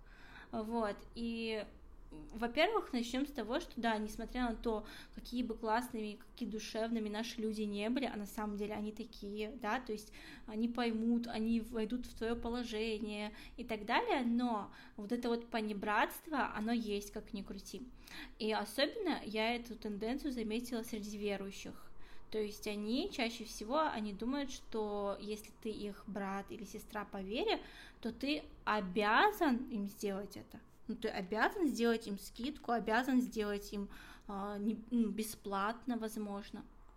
Вот, я понимаю, угу. когда это какая-то сфера, э, без которой ты не можешь прожить, да, то есть у тебя нет денег, э, возможно, и, э, ну, как бы очень странно. Там, например, если бы человек, если бы ты продукты продавала, да, если грубо продукты, говоря, если бы оказывал медицинские услуги и так далее, то есть без них ты не можешь прожить, и ты просишь скидку, либо человек делает тебе вообще бесплатно, но это не, ну, не, не, не тот вообще, эм, не та специфика. Случай. Вот, да, и не тот случай, да. вот. Поэтому и люди просто забывают, опять-таки, какой ты большой вклад вносишь в самого себя, сколько ресурсов ты вкладываешь, несмотря на денежный ресурс, ты вкладываешь в это время свое, э, которое ты можешь провести со своей семьей. То есть, э, чем делать бесплатную фотосессию, я могу провести это время со своей семьей, почему бы и нет, которая тоже во мне нуждается. И, mm-hmm. ну, то, то у нее тоже есть на меня права. Почему я должна делать кому-то что-то бесплатно? То же самое со скидкой.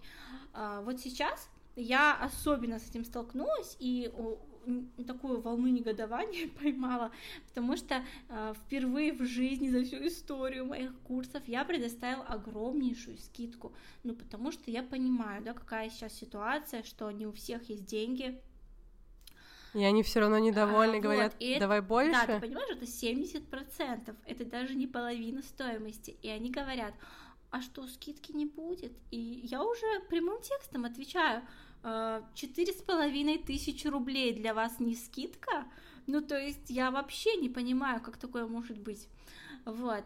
И люди не, не они смотрят только со своей стороны но они не становятся mm-hmm. на сторону другого человека и не понимают, какую, какой титанический труд он проделал, во-первых, для того, чтобы создать это все, во-вторых, для того, чтобы оплачивать эти платформы, которые, как правило, тоже немало стоят, да, то есть эти онлайн-платформы, они думают, ну ты же ничего mm-hmm. не тратишь, никакое время не тратишь, я оплачиваю эти платформы, э, сижу также, даю обратную связь по их домашним работам, что, на что уходит просто примерно 2 часа, да, чтобы проверить эти 17 домашних работ, к примеру, и я не отвечаю плохо, хорошо, я даю развернутый ответ на 3-5 минут голосовым аудио, э, что не так, что исправить и так далее, вот, поэтому человек судит только со своей стороны, но он забывает э, о других.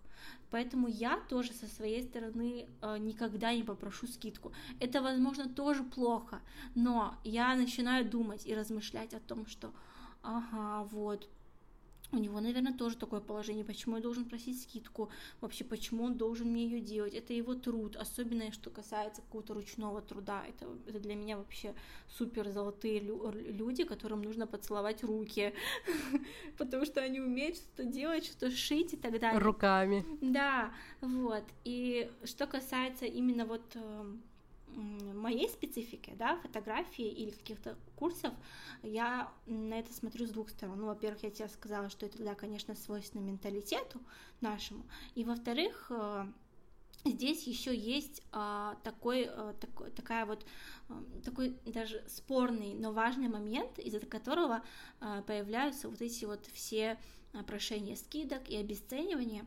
Это новички, Э, которые пришли в сферу фотографии только-только, да. А, и очень сбросили да, цену? либо они сбросили mm. цену, либо они делают вообще бесплатно. И ты понимаешь, или за какую-то мизерную стоимость, и тем самым э, они рушат все, что успели построить условно те, кто был у истоков зарождения какой-то специфики, да, какой-то, не знаю, профессии, специальности. То есть ты это строишь все, ты э, приучаешь людей платить за контент, ты говоришь, что нужно ценить этот труд, что это не просто нажать на щелчок, да, к примеру, а приходит человек, который говорит, а давайте я вам бесплатно сделаю. Ну, то есть... О, э... ты мне сейчас такой флешбэк да, сделала. поняла? Ну, то есть это вообще... И э, Знаешь, поэтому люди я думают, а, я лучше тебе? сделаю бесплатно. Прости, я перебью Мгм. тебя. Я знаю, что ты мне сейчас сделала такой флешбэк, то, что когда вот, ну реально, можем ли мы такое говорить? А я вот возьму и скажу, а я возьму и скажу, что, ну ты же реально сейчас основной фуд-фотограф в Махачкале. Вот исправь меня, если я не права. Ну, и да. разве не ты?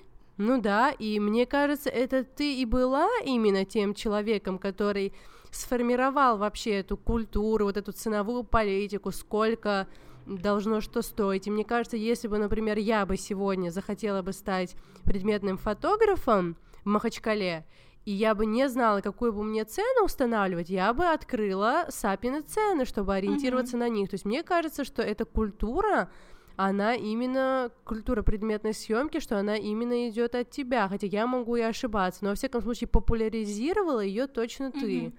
И ты мне еще сейчас такой флешбэк один сделала. Я вспомнила, что нам в университете, это вообще никак не связано с фотографией, нам в университете у нас был один э, профессор по э, интеллектуальному праву, mm-hmm. И я не знаю, как это сказать по-русски, но по-английски это называется картель. Когда, предположим, в городе собираются несколько человек, и, например, они должны продавать мороженое, mm-hmm. и они договариваются, что они не будут снижать цену ниже, чем и определенная, определенная mm-hmm. стоимость, например, чем стоимость X. И никто не может даже в рамках своих акций или скидок не может делать цену ниже, mm-hmm. потому что тогда это э, мешает уже другим. То есть вот такая здоровая рыночная конкуренция, mm-hmm. чтобы была, чтобы вот, а они, получается, вот так ну, вот тебе я делают. Не ошибаюсь, я даже... Это даже прописано в, mm. в исламском праве, что ну, есть такое, что ты не должен э, сбивать цену э, mm-hmm. только для того, чтобы тебя купили, а не у твоего там условно соседа по mm-hmm. рынку. Вот. Мгм. А, Я не знаю, оставляю это на как- Совесть. Да, на совесть других людей, но просто я тебе рассказываю о том, почему э, рынок вот так вот проседает. Э, Потому что появляются новички, которые делают все бесплатно, либо за мизерную суперстоимость. А, Но это, знаешь, э, хорошо для них в перв... ну, на первых этапах, э, возможно, хорошо, потому что они как-то пытаются Но найти потом им себя. самим захочется Но, что-то да, кушать. потом они хо- захотят поднять стоимость, либо захотят, э, чтобы им платили, да, если они делали бесплатно, но потом человек не хочет платить, он хочет также Мгм. бесплатно, поэтому я Мгм. никогда не рекомендую, не рекомендую э, ходить и работать по бартеру, к примеру, за еду, да, Э, вот. За еду. А вот еще у меня вопрос. Тем не менее, не думаешь ли ты, что я, например, когда-то, как я тоже делала раньше онлайн-курсы, я их больше не делаю, но я делала онлайн-курсы, и я пыталась... А, и оффлайн, кстати, в том числе, там я тоже такое делала. помню. Я пыталась эм, создать, да, у тебя я и делала в книжном скрипториум. Э, И ты э, вот создаешь ли какие-то условия, есть ли какой-то механизм, что если человек действительно заслужил, может ли он получить бесплатно? Вот почему я это спрашиваю, потому что, ну, так как я вообще э, как бы занимаюсь такой, можно сказать, эм, адвокатурой образования, да, вот Мгм. защитой образования э, детского, мне вот всегда важно знать, вот, а если заслужил ребенок или взрослый человек, а если он заслужил бесплатно, а если механизм, если он молодец, если механизм для этого молодца, чтобы он получил бесплатно. И я предоставляю всегда э, пару мест там, на оффлайн и на онлайн курсе, и всегда заранее об, этом говорю, когда открываю набор, что есть действительно там два, одно или там три, или неважно сколько-то, энное количество мест бесплатных, но для этого должны быть какие-то э, весомые обстоятельства у человека. Э, То есть, э, предположим, в твоем случае, может ли человек тебе показать, что вот, посмотрите, у меня есть портфолио, вот я думаю, у меня талант к фотографированию. И вот, посмотрите, я там получил высшее образование, вот мой диплом там на одни пятерки, а вообще у меня там какой-то там супер сертификат, но у меня вот такая ситуация, например, я из многодетной семьи, может быть, у меня у самой много детей, либо у меня много братьев и сестер, ну, то есть, может быть, я, мои родители, э, многодетные родители, и, например, мы там живем в таких-то там условиях, у меня нет работы по таким-то причинам, что я с утра до вечера, предположим, в университете, то есть, если человек тебе э, аргументирует, что он действительно заслужил, но у него и вправду нет возможности заплатить, как ни крути. Может быть, стоимость этого курса э, это для него вообще там, я не знаю, чуть ли не зарплата э, ежемесячная его матери или отца. Вот если механизм подобный для того, чтобы для тех, кто заслужил, и у кого нет возможности, вот могут ли они попасть бесплатно? И вот что еще хочу добавить, тоже вот один из минусов ЕГЭ, знаешь какой? У- ЕГЭ это ужасная система, но что самый вот его тупой минус э, во многих западных странах и вот в том числе как бы из-за того, что я из Грузии, я знаю, что в Грузии есть такое, э, существует грантовая система, что если я сдала э, госэкзамен по окончанию школы для поступления в университет и не добрала какое-то количество для того, чтобы правительство мне на 100% оплатило мою учебу, то есть э, грантовая система, и твой грант не обязательно стопроцентный, то есть э, не как в России бюджет или не бюджет. Вот тебе могут 20% сделать скидку, 30, 40 и так до 100. Мгм. Вот у моей сестры, например, был 70% грант, то есть э, она платила только 30% от общей стоимости. А ЕГЭ, и у меня, кстати, есть такая знакомая, один балл человек не добрал, и все, ты уже не бюджетник, и ты ждешь там, в лучшем случае, если твой, в твоем вузе есть такая практика, ты должен ждать целый год, оплачивая полную стоимость. И если ты в первом году обучения докажешь, что ты действительно, ну, у тебя какие-то, у тебя хорошая успеваемость, э, что ты заслужил, то тебя могут перевести э, на бюджет, mm-hmm. потому что они какого-то бюджетника оттуда снимут за наоборот плохую, за наоборот плохую успеваемость. И э, возможно ли вот у тебя на курсе получить а, бесплатно, вот то, о чем мы вначале говорили, и Б, возможно, какую-то грантовую систему скидок, что ты, например, 50% сделаешь только скидку человек, который, вот, как я уже тебе объяснила, mm-hmm. действительно не может оплатить, но очень хочет и заслуживает. Ты знаешь, возможно. я вот все это время, пока ты меня э, подводила к этому вопросу, я... А я, видишь, долго, да, чтобы да, ты подумала. Я пыталась вспомнить, пришла ли девушка, у меня был такой случай, она мне писала э, в Инстаграм, и отправляла вязаные сумочки, которые она делает, ну, вяжет сама, и говорила о том, что у меня вообще нет денег, но у меня есть сумки, я могу вам их предоставить. И так как я достаточно сердобольный человек, я чуть ли не расплакалась, я говорю, пожалуйста, приходи. Я не знаю, что такое сердобольный. Ну, то, ну, то есть меня очень легко растрогать вот такими вещами, я могу расплакаться и начать э, побивать себя камнями, что я такая э, вот, вот сижу тут пью вкусную мачу на кокосовом, а там человек вообще не может даже денег на еду свою там набрать условно. Вот, и я начала э, говорить, ну, я, я сказала ей, да, просто приходите, не нужны, ну, сумки тоже мне не нужны, и я не могла все это время вспомнить, пришла ли она, но факт в том, что, да, естественно, я человек, у меня есть душа, и тем более, как бы, я не знаю, монстр. что, ну, как бы, какая награда может мне полагаться за то, что, ну, если я сделаю правильное намерение, поэтому, естественно, если у человека прям нет э, денег, и он нуждается в этом, я могу сделать э, либо максимальную скидку, там, я не знаю, 90%, либо вообще попросить, ну, сказать ему, чтобы он пришел бесплатно. И также, допустим, со своих э, подруг и знакомых у меня просто не поднимется рука взять деньги. А, возможно, кто-то поспорит со мной, да, в этом плане, но я не могу взять с них деньги. То есть ко мне приходит моя подруга на курс, я должна брать с нее деньги? Нет, пожалуйста. И вот, вот таких случаев. Вот, слышали все, слышали? Но тоже не злоупотребляйте да, этим, да. а то сейчас все тебе начнут писать. Ну, ты знаешь, я просто всегда, ну, я надеюсь, что я никогда не утрачу э, эту эту способность, я не знаю, человечность. Сердо, я сердобольность, да, Я никогда не забываю а, то хорошее, что мне человек сделал. Я думаю, у тебя очень... Ты знаешь, у чеченцев есть такое э, понятие, э, может быть, я сейчас неправильно произнес, произнесу, э, dog arj, типа черное сердце, ну, про какого-то такого токсик, токсик, вот аналог ага. токсик человека на современный лад. Да. Вот это значит черное сердце. А я придумала новое понятие, это dog кай, это значит белое сердце, и я придумала, потому что тебя пыталась, когда думала, как же тебя описать, я подумала белое сердце, вот это про тебя. Спасибо, на меня даже есть смайлик Слушай. среди этих эмодзи.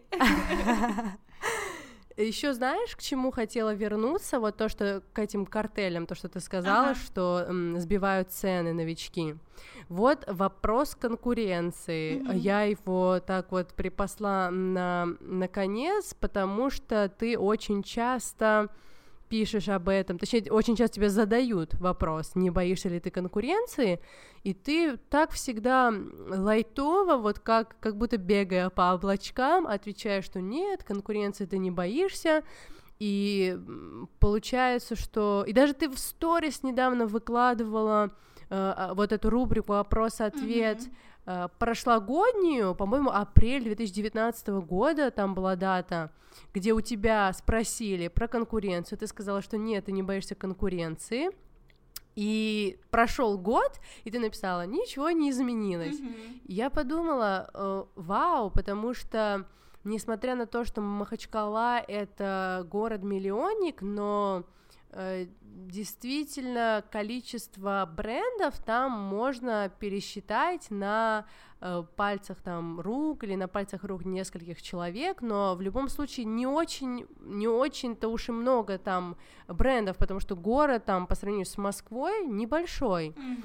И даже если бы там было чуть больше брендов, ведь не каждый день им нужна предметная съемка. И тем не менее, ты просто... Ты сказала, 32 у тебя уже было потока mm-hmm. в фотошколе?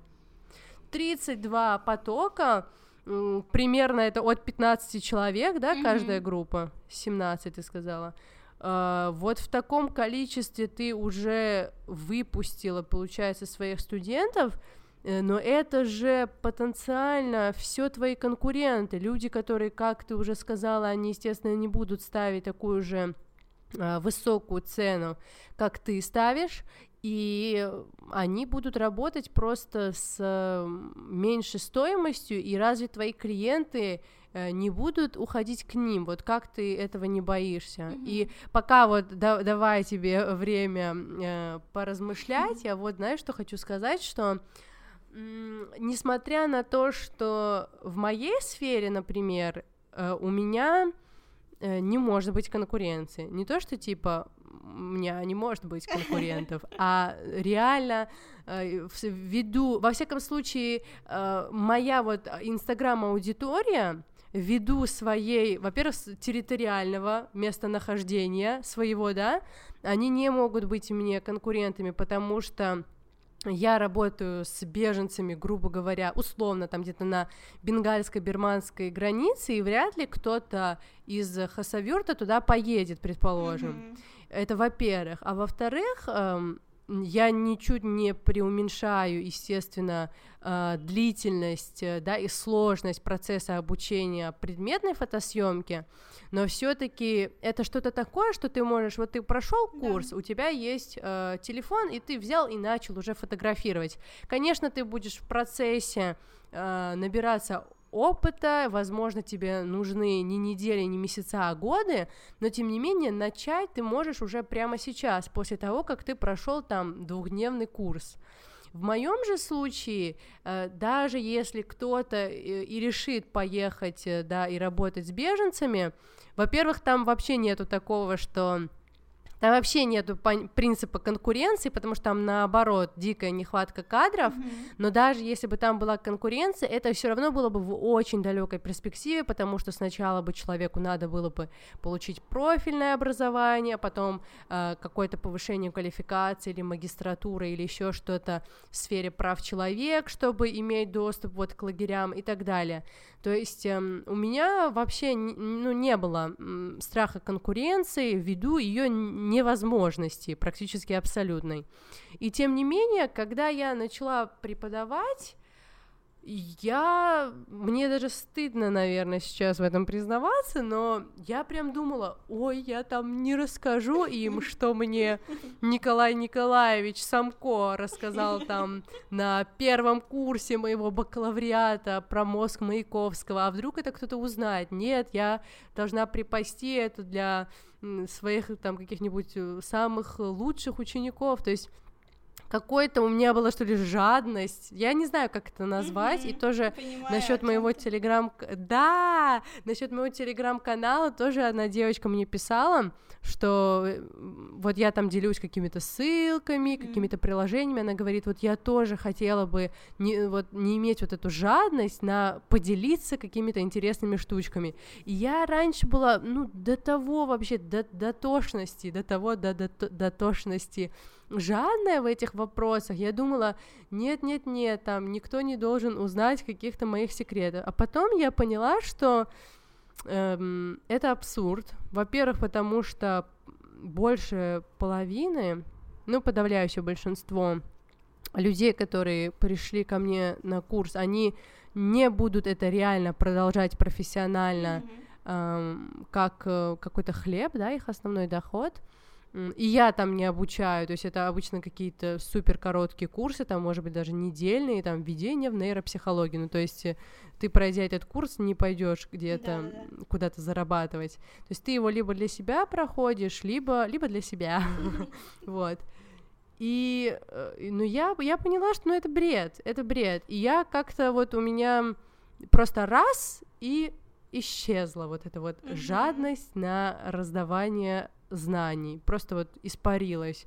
я стала очень э, легко к этому относиться и не без помощи своих друзей, видя, как ты, например, относишься к этому, э, или другие мои друзья, я подумала, ну действительно, э, с меня не убудет, я да. наоборот каждый день узнаю что-то новое, ну то есть какая-то, даже не знаю, как это назвать, ну какая, какой-то круговорот знаний да, в природе, ты вот так вот. получаешь еще больше.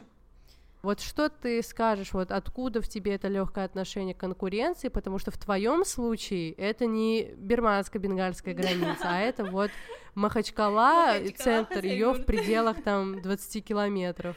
Да, вообще, опять-таки, с двух сторон порассуждаю на, этих, на, эти, на эту тему. Э, во-первых, с точки зрения религии, в том, что, ну, как бы нам наше пропитание, наш риск уже предопределен. Это меня просто с каких только, не знаю, глубин не возвращало. А, то, что что бы ты ни делала, как бы ты ни пыталась из своей шкуры выпрыгнуть, больше или меньше не будет да, возможно. Ну, возможно, я ошибаюсь в этом вопросе, но, по-моему, я правильно поняла это. Вот. А, это первое, что меня как-то мое отношение делает таким более легким, да.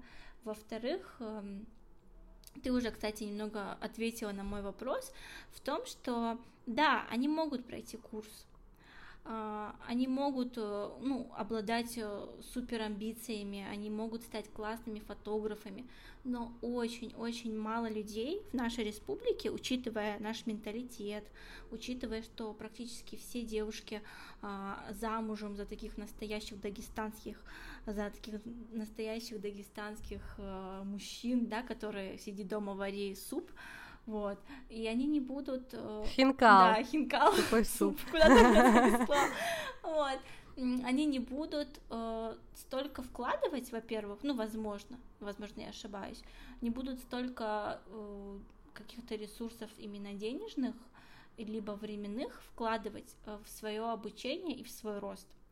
Это первое. И парадокс в том, что пока они на этапе вот этого вот начального развития, да, ну, допустим, после курса, я же тоже продолжаю расти, то есть я же не, да, я да, не стою да, да. обычно. Это как э, ты никогда не сможешь обогнать своего старшего брата или старшую сестру в возрасте, даже если тебе исполнилось 7 лет, и думаешь, я стал ближе на год. Да, возможно, это немного нескромно прозвучит. У меня вообще нет э, завышенных каких-то э, амбиций, но это на самом деле так. Ну, то есть это, это факт я просто его констатирую. И пока они на своем этапе, я, я, я тоже что-то делаю, то есть я не в таком процессе стагнации, я не сижу дома такая, э, не знаю, попивая какой-нибудь очередной напиток, угу. вот. Матча, да, матча на кокосовом. Кофе. Вот, и, то есть, когда они, они, да, они, безусловно, растут, мои ученицы, но и мои тоже компетенции растут, поэтому, ну, как бы, ирония вся только в этом, возможно. Единственное, что меня огорчает и даже, возможно, иногда выводит из колеи, выводит из себя, это плагиат. Вот это то, oh. что меня просто ужасно выводит, потому что это для меня полное обесценивание моего труда, моей работы.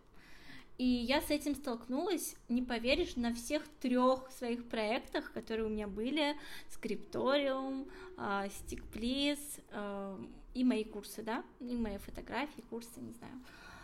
И это меня настолько, я не знаю, я очень раздражаюсь на это, потому что, ну, почему бы человеку не придумать что-то свое?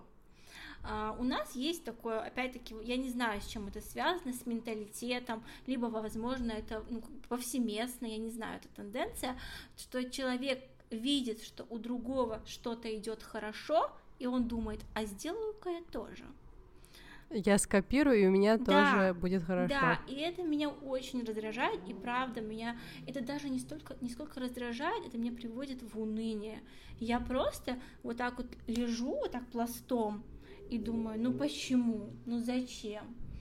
Потом меня отпускает, у меня обычно ни, никогда вот это вот состояние долго, слава Всевышнему, э, не, ну, не накрывает надолго, вот. И чаще всего после того, как я вот так вот полежу пластом, меня это стимулирует к тому, что сделать еще что-то круче. да, Мгм. я увидела, что э, ты открыл такой же книжный магазин, а я еще открою второй этаж и сделаю там э, Мгм. платформу для паблик-толков. И что ты теперь сделаешь? У меня вот такое вот. Да, кстати, у тебя же были паблик токс Да. там на втором Да, этаже. и, допустим, то же самое с курсами. Ага, ты открыл свой курс, а я сделаю фотошколу. Вот у меня то же самое. И я всегда думаю, а что я могу сделать еще лучше? Не в том плане, чтобы обогнать того, а чтобы показать самой себе, что это вообще не стоит того, чтобы я переживала.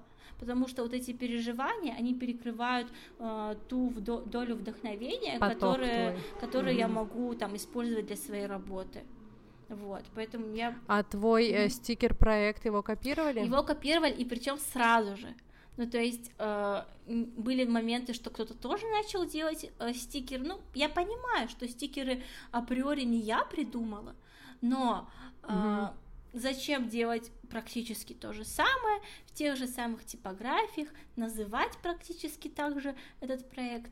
Вообще, Стиклиз это такой дочерний проект от Скрипториум. Мне было очень жалко оставлять Да, мои да, да. стикеры, и я решила отделить просто их, потому что я очень много сил потратила именно на, на это создание, да, потому что книги я сама не писала, а стикеры я сама создавала. И я до сих пор помню, как я по жаре бегала в поисках э, нужной мне типографии, потому что раньше никто не делал эту алмазную резку, да, когда ты по Мгм, по вот этой мгм. вот По да, фигуре. по фигуре вырезаешь стикер.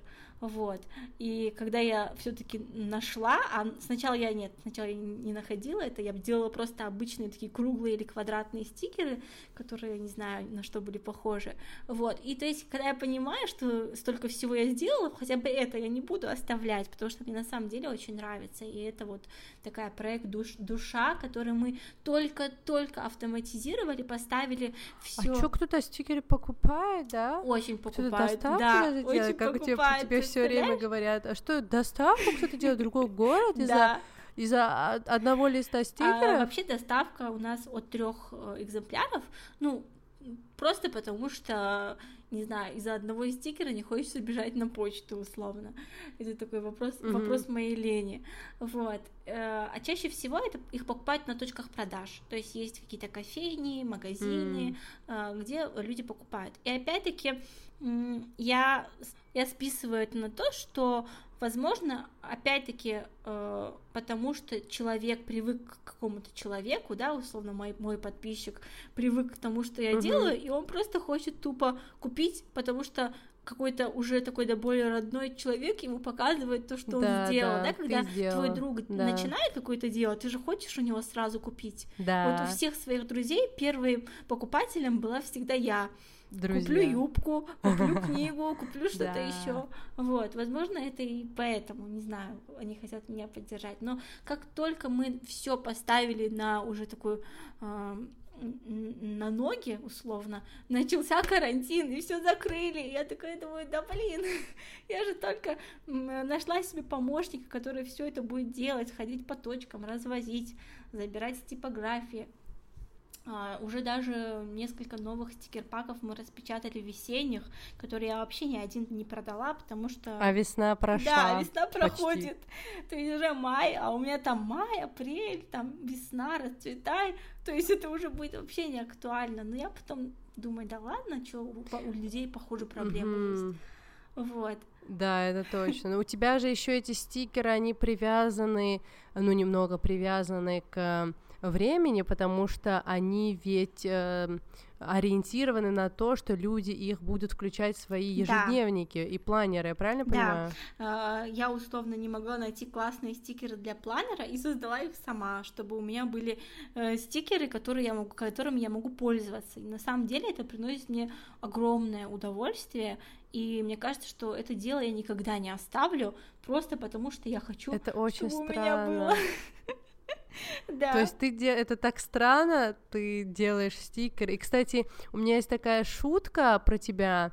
Э, Каждый раз, когда я что-то планирую сделать, и это длится супер долго, иногда это может длиться больше года, и я шучу, что ты в Инстаграме выложила пост, что ты хочешь сделать свой, ну, свой стартап со стикерами, и через 4 дня появляется аккаунт с этими стикерами, фото этих стикеров, я подумала, ого, расстояние между мыслью о стартапе и самим стартапом, то есть его реализацией у Сапи это 4 дня, у меня полтора года. Почему? Ну, возможно, потому что ты э, любишь сделать все очень идеально, очень классно. И вот, кстати. Да. Кстати, вот тоже, это же ты мне и всегда и говорила, то, что э, если мы будем пытаться что-то делать идеально, mm-hmm. то мы тогда это никогда не запустим, и надо как бы э, немножко ну, закатать губу и начать пускать в продакшн уже то, что есть, да. а потом уже улучшать. Да. Слушай, и ты знаешь, что еще я вспомнила сейчас, когда ты рассказывала про конкуренцию, вот возвращаясь к этой теме, я вспомнила тоже абсолютно флешбэк в детство.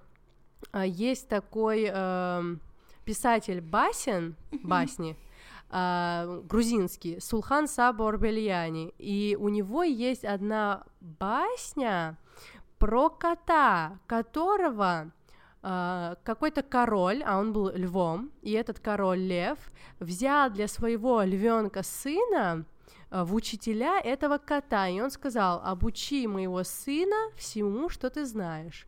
И этот кот э, воспитывал э, этого льва всю его жизнь.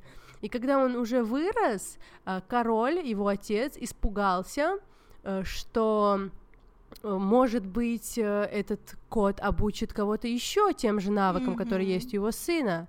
И он испугался, и он сказал, надо устроить соревнование, забег. Если выиграет мой сын, то мы отрубим голову коту, а если выиграет кот, то мы все равно отрубим голову коту. То есть в любом случае голову отрубали коту. И э, когда кот об этом узнал и начался забег, кот взял и залез на дерево, а лев не умел забираться на дерево.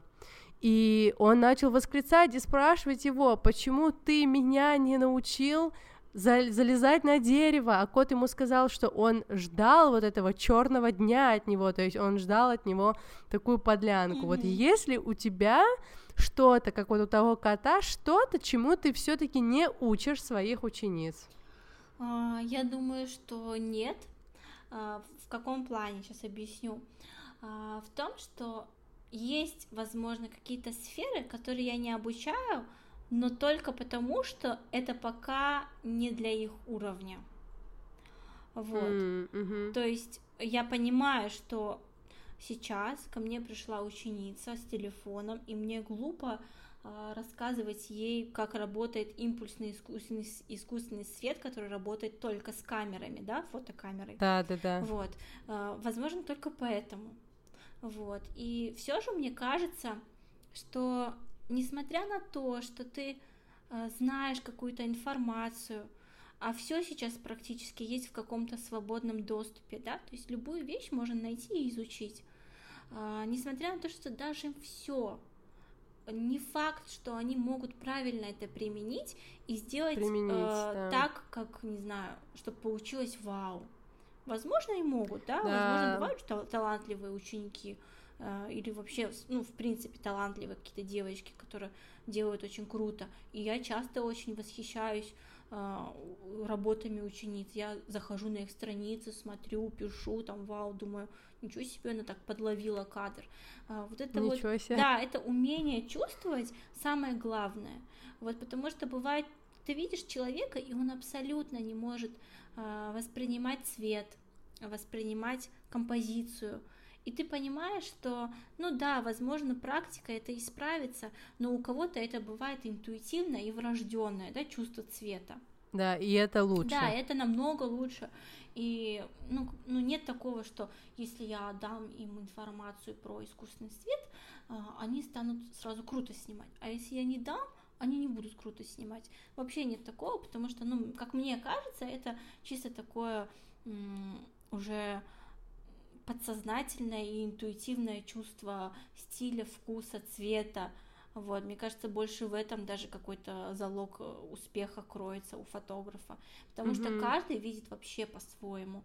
Я недавно слушала тоже подкаст с одной девушкой-фотограф, но она она фотографирует людей, то есть она портретный фотограф, но мне очень понравилось то, как она сказала, что вот, допустим, говорит, меня спрашивают про какой мне объектив приобрести. Я, говорит, не могу вам сказать, какой объектив точно вам нужно приобрести, потому что, возможно, вы наденете его на свою камеру, а вы э, и вы увидите, что вы абсолютно не видите кадр так, как видит этот объектив. Возможно, он слишком близко, снимает, возможно, наоборот, слишком широко и далеко. То есть э, это вообще не ваше восприятие. Поэтому она говорит, что лучше методом проб и ошибок учиться самому mm-hmm. и чувствовать кадр. И я на сто процентов в этом с ней согласна, потому что вот это вот чувство никакими э, схемами и правилами композиции не, привью, ну, не привить. В общем, можем сказать, что это 51% усердной работы и 49% какого-то врожденного таланта. Да, да.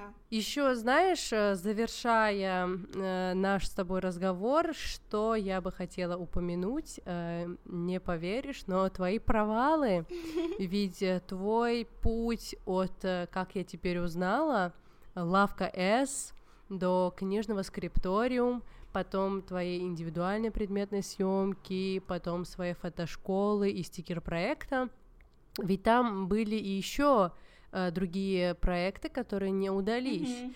И сразу я вот тут хочу оговориться и вспомнить то, что я не знаю, ты смотрела Кремниеву да. долину у Дудя?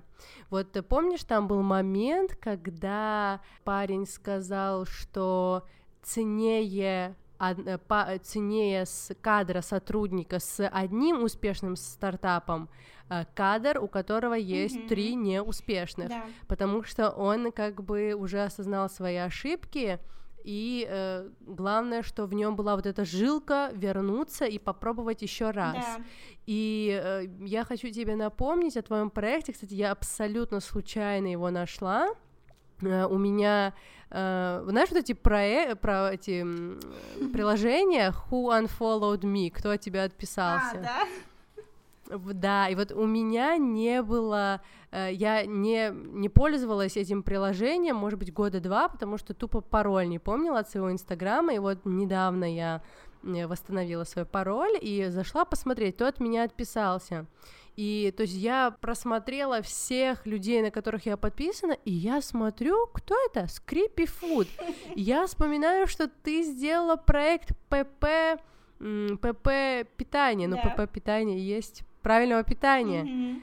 И я такая, что? Это же, получается, провальный проект САПИ, потому что ты его сделала, и я не знаю, почему он провальный, потому что, может быть, ты ведь э, реализацию этого этих продуктов осуществляла у себя же на площадке в скрипториуме, да. может быть, у- уйдя из скрипториума, ты уже не продолжила mm-hmm. э, его реализацию просто на других местах. Вот расскажи, что это был за проект и почему э, не пошло. Да, опять-таки я на тот момент столкнулась. Сейчас э, эко-маркетов в Дагест... ну, в Махачкале очень много. Стало много. Очень много, да. Прям не сосчитать.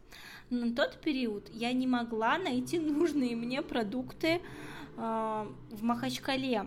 И я поняла, что как бы, во-первых, для себя, во-вторых, я поняла, что эта ниша не занята. А, вообще я начала, ну, давно, когда еще был только первый этаж, э, там были исключительно батончики Байт. Я сама их очень любила, и Помни. они вписывались в концепцию скрипториум, они такие яркие, классные, красивые. И я сделала закупку э, этих батончиков. Их очень быстро раскупили, и я как-то подзабыла об этой теме.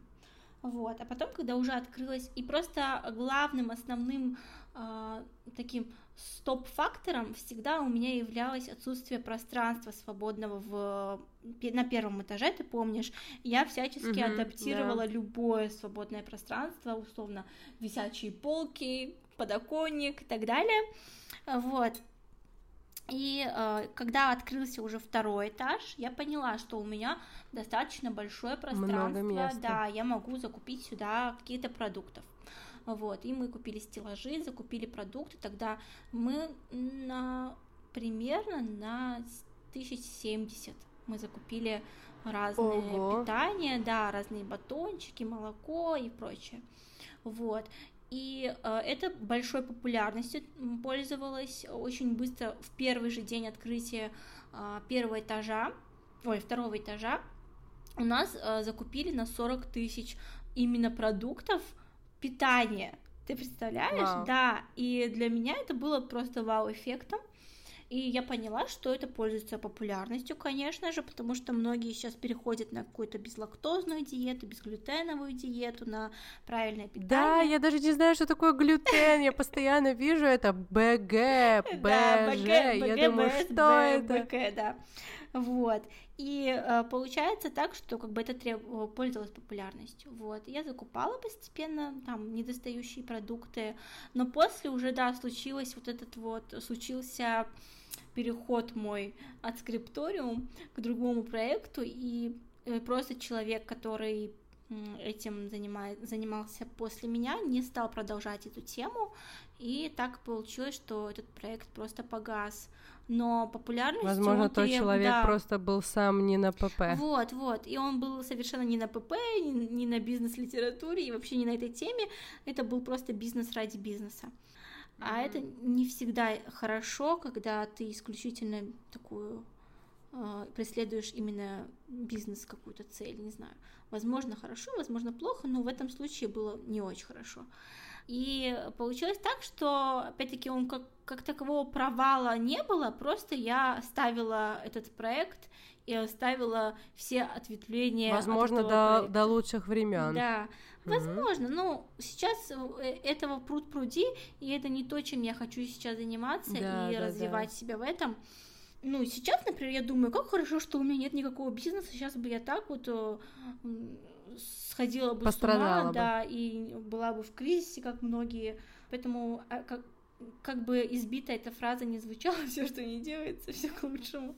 Все к лучшему. Ну, слушай, я просто... Во-первых, я узнала очень много чего, чего я не знала о тебе. И вот знаешь, у моей мамы есть такое пожелание, и я очень, я вот когда сама выросла, я его в детстве слышала, и когда сама выросла, я прочувствовала его. Вот моя мама говорила, вот как я себе желаю счастья, вот так я тебе желаю счастья, вот как я желаю, как и каждый человек, своим проектам успеха, вот так я и всем твоим проектам желаю абсолютного успеха, чтобы Спасибо. ты э, в них себя реализовывала до тех пор, пока ты это считаешь нужным, и чтобы ты умела вовремя от них э, отказываться. Э, И вот как ты сказала, если не сто процентов да, чтобы ты всегда могла на это говорить нет.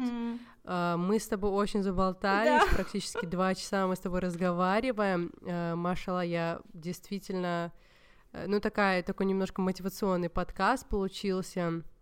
Спасибо тебе большое. спасибо, Э, что Ты, как я выпуск. придумала, Док Кай. Надо Да. запомнить. Спасибо, что позвала меня на первый подкаст. Еще раз поблагодарю тебя. Мне это было очень неожиданно и приятно, правда. Спасибо тебе. Я я долго-долго мечтала, чтобы кто-нибудь из друзей наконец-то Сделал сделал подкаст? подкаст. Я уже не сделала его, наконец-то.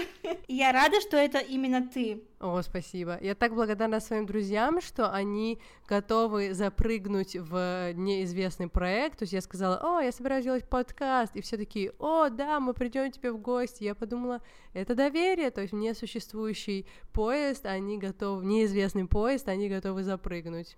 Мне это льстит, Потому спасибо что мы знаем, все, что ты делаешь, будет круто. Сапи, ты супер, желаю тебе только успеха. Я надеюсь, что э, те, кто прослушает этот подкаст, э, узнают для себя э, что-то новое, и это послужит причиной для того, чтобы они расшевелились и начали что-то делать свое. Okay. You guys done? Mm, okay.